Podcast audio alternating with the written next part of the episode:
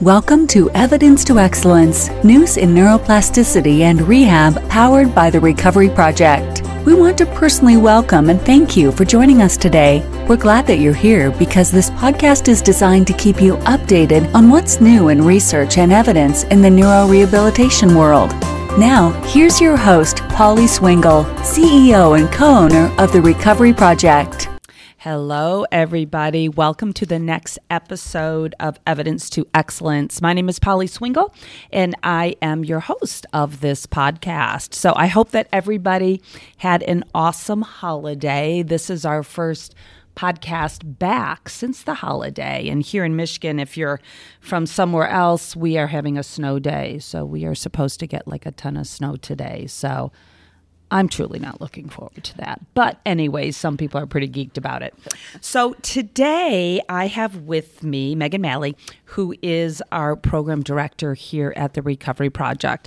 And what we thought today um, we would do is give you all an update on a program that we started last year um, in our stroke program.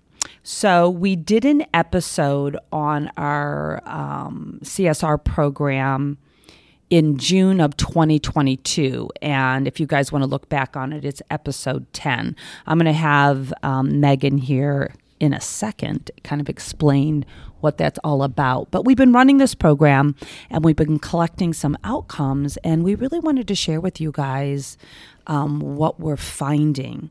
So, one of the reasons why we felt that it was important to develop a very specific program for our stroke patients is because in rehab, especially in neuro rehab, you know, one of the biggest diagnoses that we see is stroke. Um, I can say, unfortunately, but we do see a ton of stroke. And just a little background, maybe for you guys that aren't in the medical field, that um, you know, some of the things that we're seeing right now is is typically stroke would be um, something that you would see in more of the geriatric population. But those statistics are really changing.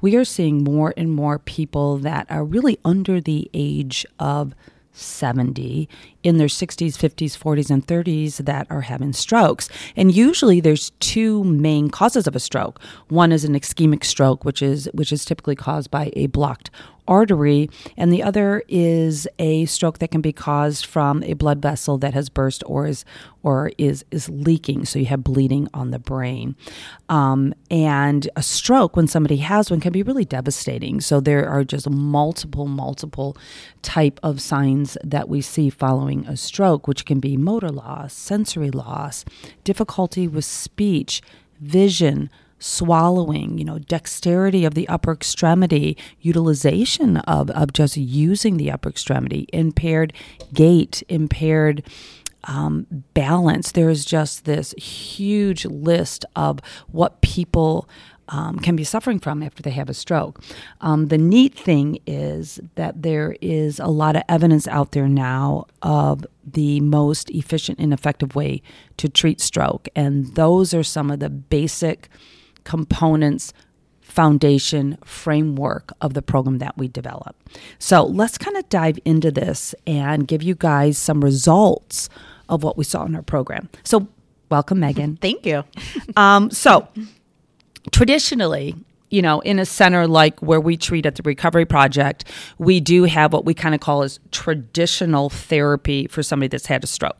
So, typically that definition or what that looks like is people may come in for individual therapies if it's individual physical therapy occupational therapy or speech therapy where they may be coming in to see their therapist two or three times a week for we call this an episode of an episode of care so it may be 8 10 12 weeks so we decided as a company that there was a greater need out there.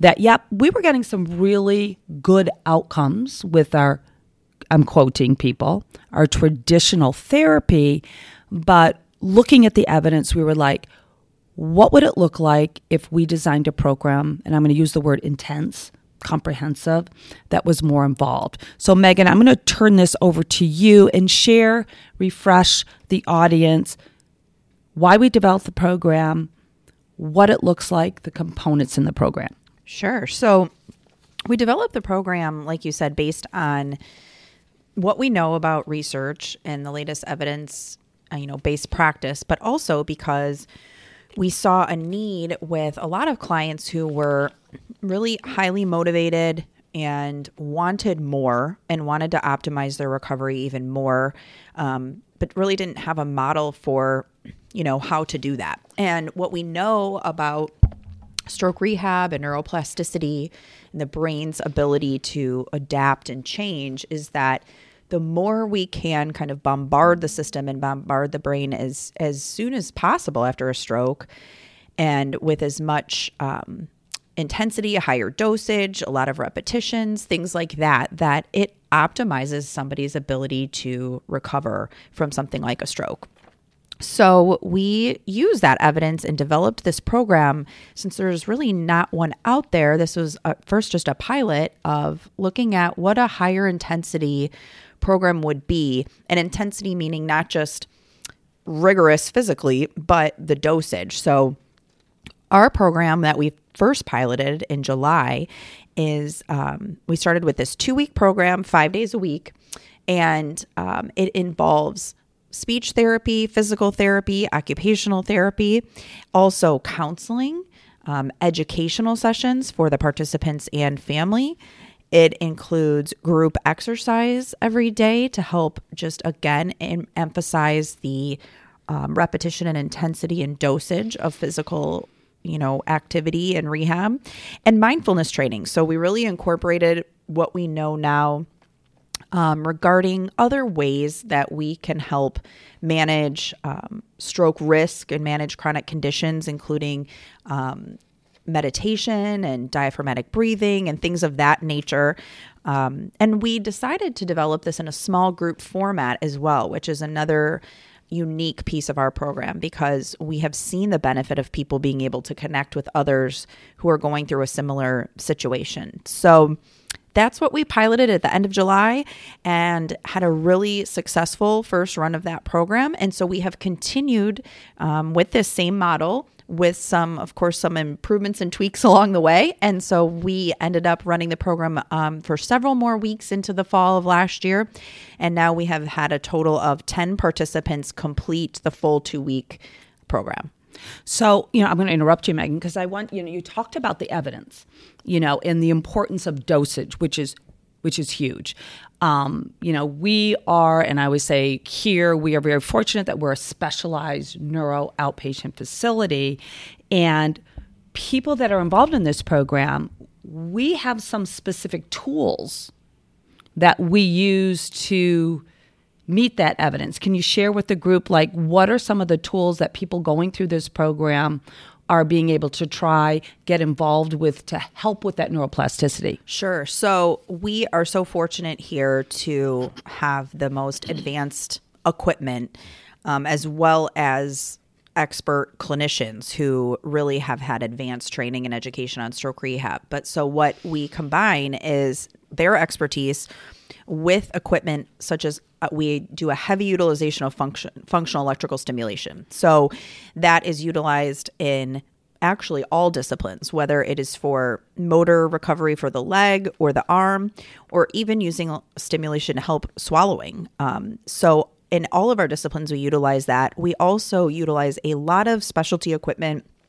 to really work on gait training in a safe way. We have overhead harness systems, we have um, body weight support treadmills, things of that nature to really work on what we call um, forced intensity exercise so that not only does someone feel safe, but also we utilize an um, external device such as a treadmill to really push the repetitions, push the effort um, in a way that we can't do with overground gait training, for example.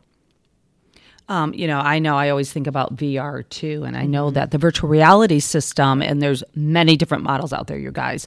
Um, but you know, using that tool as well has really been beneficial with that neuroplasticity of getting, um, you know, using dual task type activities. Right. I know that our occupational therapy department uses the VR tool a lot to help mm-hmm. with that neuroplasticity and recovery of the upper extremity, which sometimes can be one of the most challenging things when you have a stroke is really getting that upper extremity to get some movement back or get it functioning.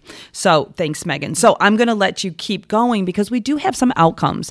And I want you guys out there to hear a little bit about the demographics of, you know, the type of patients we had that came into our program, as well as male versus female, ages. And then Megan's going to talk a little bit about what we measured with all of our patients and what those outcomes look like. Go ahead, Megan. Sure. So yeah, it's been really interesting to see who's actually gone through the program because um, not only was it completely split down the middle as far as men and women, five of each, but um, very interestingly, as you alluded to before, the age range has been quite um, staggering to see. And as as you said, w- there are more and more young adults having um, experiencing stroke. So our age range for our participants was from 31 years old to 81 years old.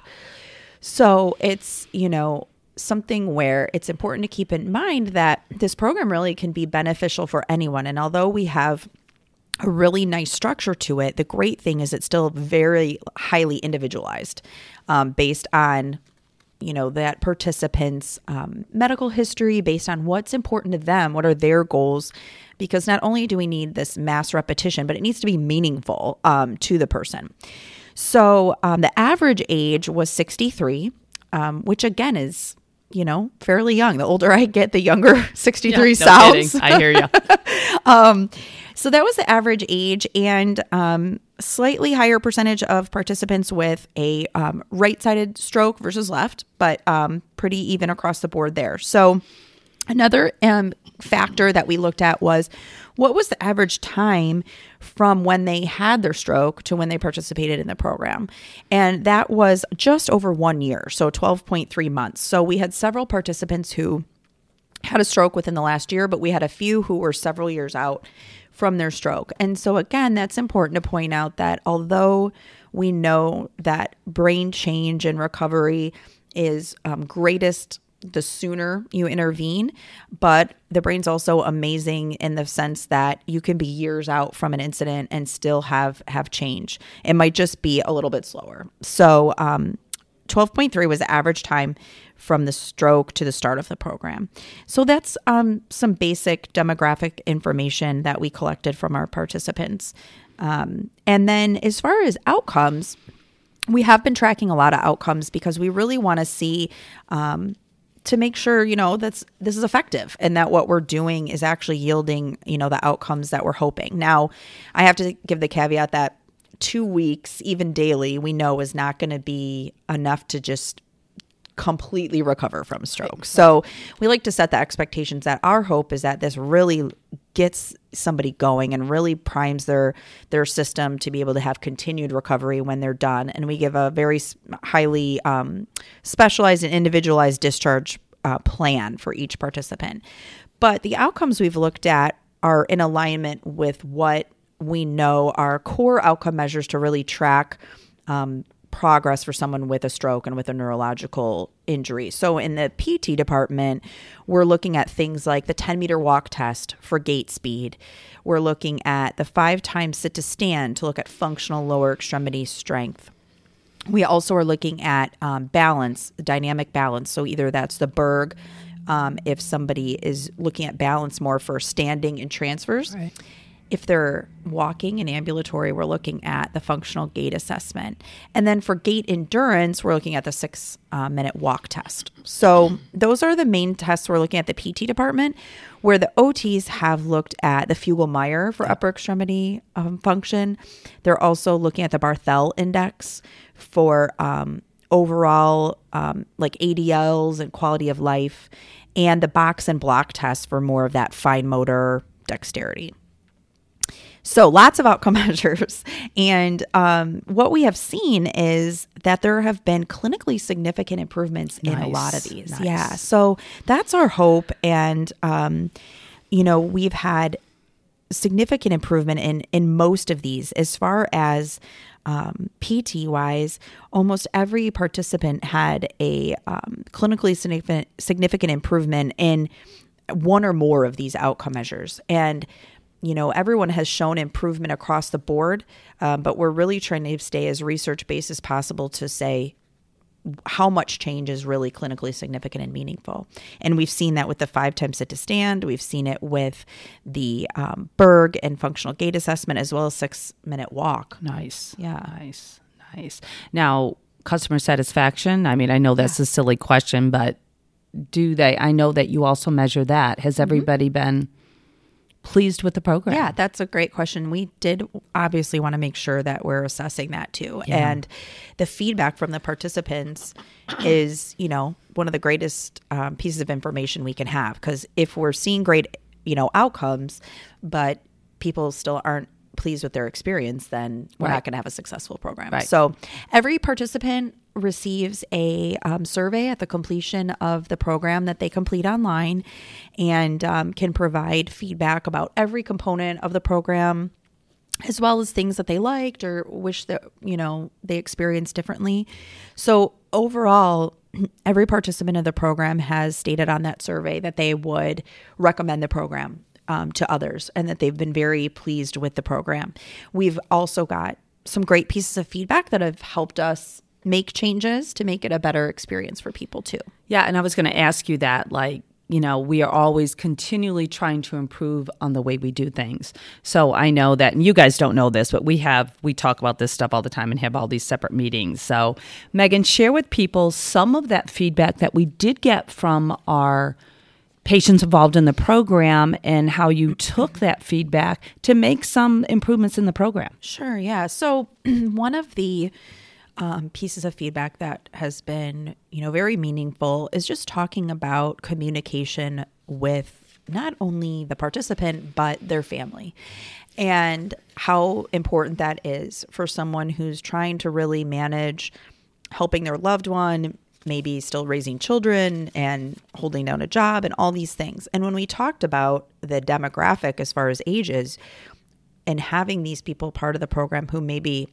are still at a phase in life where their spouse is still having to work and having a lot of responsibilities, they're not always able to be here all day, every day for two weeks.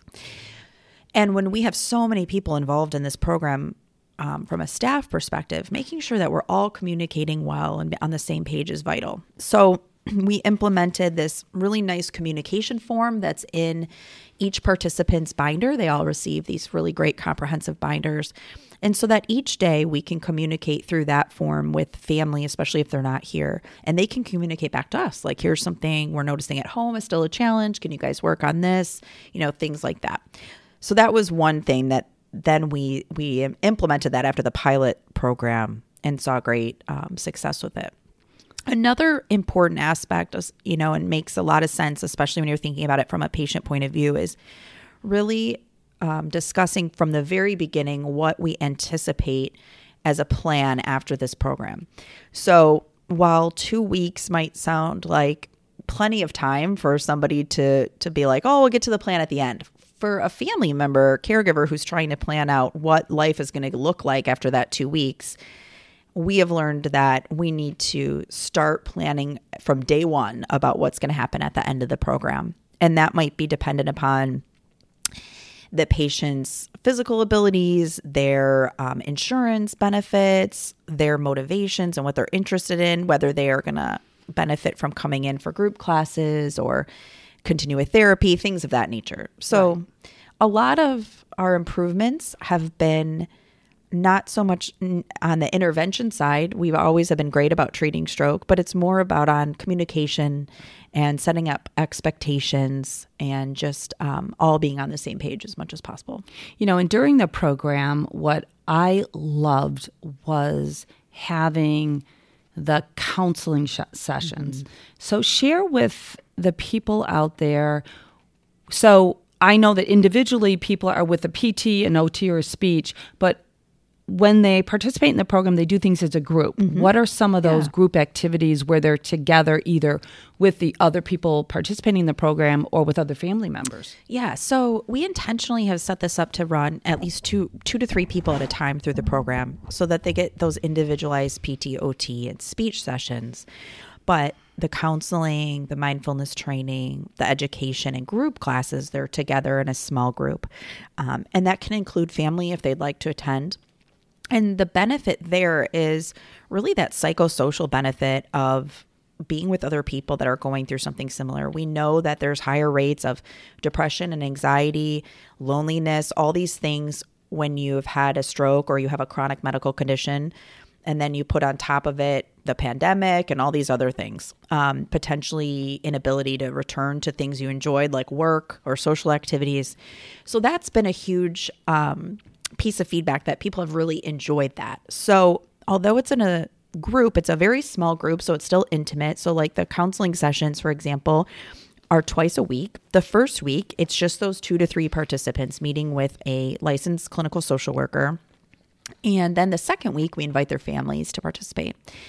And it's, you know, just the tip of the iceberg being four counseling sessions, but it's at least to introduce it as a resource available and to get people to start feeling comfortable talking about things like how the role in their family might have changed yeah. if you know one participant was a young mother you know of of young children and how that's impacted you know her identity as as being a caretaker of her family or um, talking about issues between family members how to communicate you know a spouse might be really um, frustrated and need support i don't know how to communicate with my partner who's having speech deficits yeah. so the really great outcome we've seen that was not necessarily anticipated was people wanting to continue with that after the program. So, whether they've asked for resources to find another counselor in their area or continued on telehealth with our counselor after the program, um, that's been nice to see. So, people can continue to have that resource. And it's really what the goal of the program was not only motor recovery, but really improving quality of life for right. people. Right. And, you know, I know that after the two weeks, people are wanting to continue with skilled therapy. Mm-hmm. And, and, and many, many times it's not necessary. Mm-hmm. But we give them or introduce them to these tools where, you know, there's some group exercise classes or really spending that extra time of that education so that the participants can understand the importance of after this two weeks, this isn't it we saw this amount of recovery, so you need to continue at home right. doing A, B, C, and D at this intensity at this frequency to continue to have that neuroplasticity. Right. And that's that's a challenge for sure because you know, we all are part of a society where we want like quick fixes yeah. and want to be able to like you know, just take this pill to make it better and we know that stroke rehab is really takes a lot of work. And it's not over after these two weeks, of course, but we also want people to be able to continue their recovery while also trying to live their life and not thinking they need to be in therapy yeah. every day. And so some people do still need, you know, therapy or coming in for kind of tune ups yeah. at regular intervals. But we've also developed, like you said, group wellness classes geared towards people with strokes. Um, so they can exercise, have that benefit of being with other people, having it be engaging and fun and something to get out of the house to do, um, but doesn't feel like you're just kind of chained to coming to therapy for the rest of your life. Right. Right. yeah. Right. So, how, if anybody out there is listening and wants to get involved in the program, is there a process? I know, I know the answer to this, but I want you to share with the group. You know, how can they look at how to sign up for it or even a little bit more information on the program. Sure. Yeah, so you can definitely get more information by going to our website, which is therecoveryproject.net. Right on the homepage, there is a bright blue button that says, you know, learn more, you know, click here to learn more about our two week concentrated stroke program. And then you can get some additional information on that page. Um, and there is a brief application that just takes a few minutes that asks some, you know, questions about how someone is doing, what kind of things they're challenged with still, what are their goals. And there's no obligation from filling out that application. What's nice is taking the time to fill it out will then trigger a phone call from me and I personally touch base with every applicant to really see if it's a right fit for them. Obviously, we would love to have you know um, a long wait list of participants coming in but we also want to make sure is this what you want and what your expectations are of the program so we talk through all of that and if it sounds like a right fit um, we move forward with just verifying that we accept your insurance and get you scheduled. Right. So, just so everybody knows out there, yes, we bill your insurance to make sure it's coverage for that traditional or that skilled therapy of PTOT and speech, but there also is a fee. Right. So, there is a one time program fee that covers um, the additional components that we aren't able to bill to your insurance provider. So, the group classes, the counseling, the mindfulness training, the education, the comprehensive binder, and also it includes um, personalized electrodes for all of that functional electric stimulation that we utilize. So, all of those things are wrapped up in the program fee that is $499 as a one time fee. And um, the rest we do bill to insurance. So, you know, we we want to be able to accommodate as many people, you know, as possible. So there have been situations where if say for example, we're unable to accept your insurance for speech therapy and you don't have a lot of deficits in that area. Um, we don't want that to be a barrier. So we still have accepted people into the program for the PT and OT component. So, you know, bottom line, if you're not sure if it's something you're interested in, you want more information, or you're not sure about your insurance, you can always fill out that application and we can talk through it together. Perfect, perfect. Well, since we are talking about stroke rehab, and this is a podcast, Evidence to Excellence. I wanted to share with you guys out there um, two new FDA approved treatment approaches for stroke. Um, and I'm going to share with what I know and um, what is available in, in Michigan, since I am talking from Michigan, but also I know that we have many, many people that listen to this podcast from all over um, the world that you can at least Google it and see if that's available in your area. So, the first thing I wanted to talk about is that in August of 2021, the FDA approved a um, vagal nerve stimulator for stroke. So, let me give you a little background on what this is if you're not familiar with it. So, what the FDA approved is a um, system, and it's called the Vivistim system. I'll spell it for you V I V I S T I M, which is a vagal nerve stimulator. So, if you're not familiar with this, what this is, it's a drug free rehab system that is intended to treat moderate to severe upper extremity motor deficits following a stroke. So, would this device work on other motor deficits? I can't answer that from what the FDA release is saying. The FDA did authorize using this type of vagal stimulator for upper extremity deficits. So, just to make that very clear. So, if you're not familiar on um, what this looks like, is basically it is a very, very small surgical procedure where there is a wire, a stimulator. There's a very, very small incision that is made. Typically, they do it on the left side.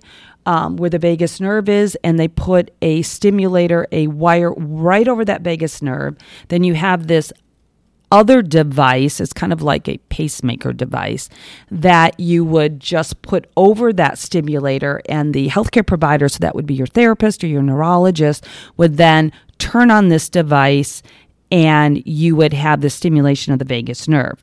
What this FDA approval for this system is not just using the stimulator, but in combination with active rehab. So that means in combination of working with your OT or your PT and working with the vagus stimulator.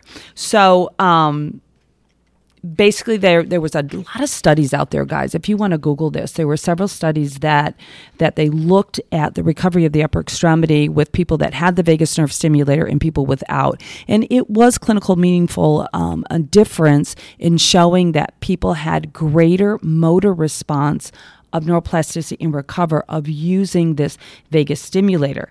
Now this type of approach of stimulating the vagus nerve has been around for almost a decade where they have used this type of intervention for people that have chronic anxiety, depression, schizophrenia, bipolar.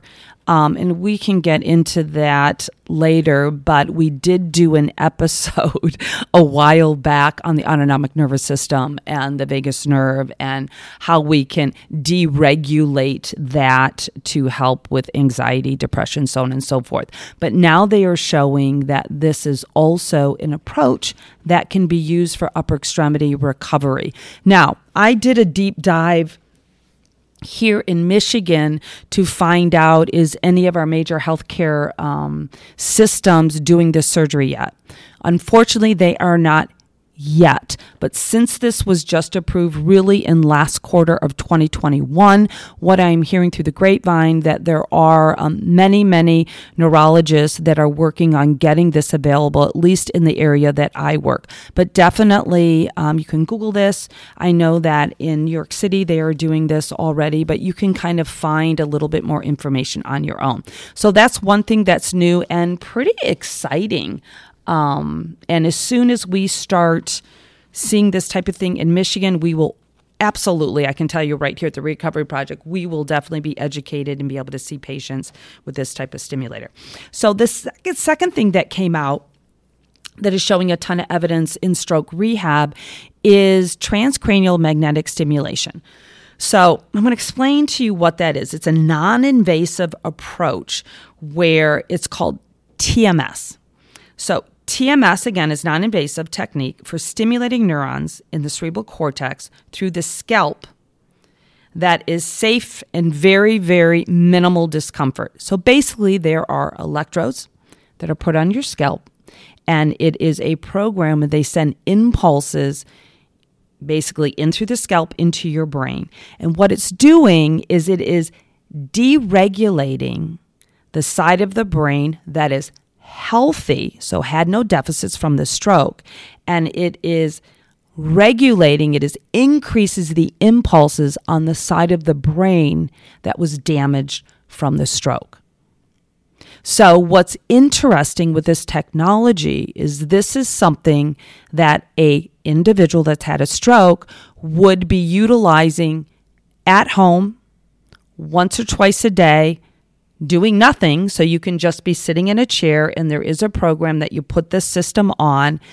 Then, after that, it is a recommendation that you are involved in active therapy to get some of the neuroplasticity from using this device.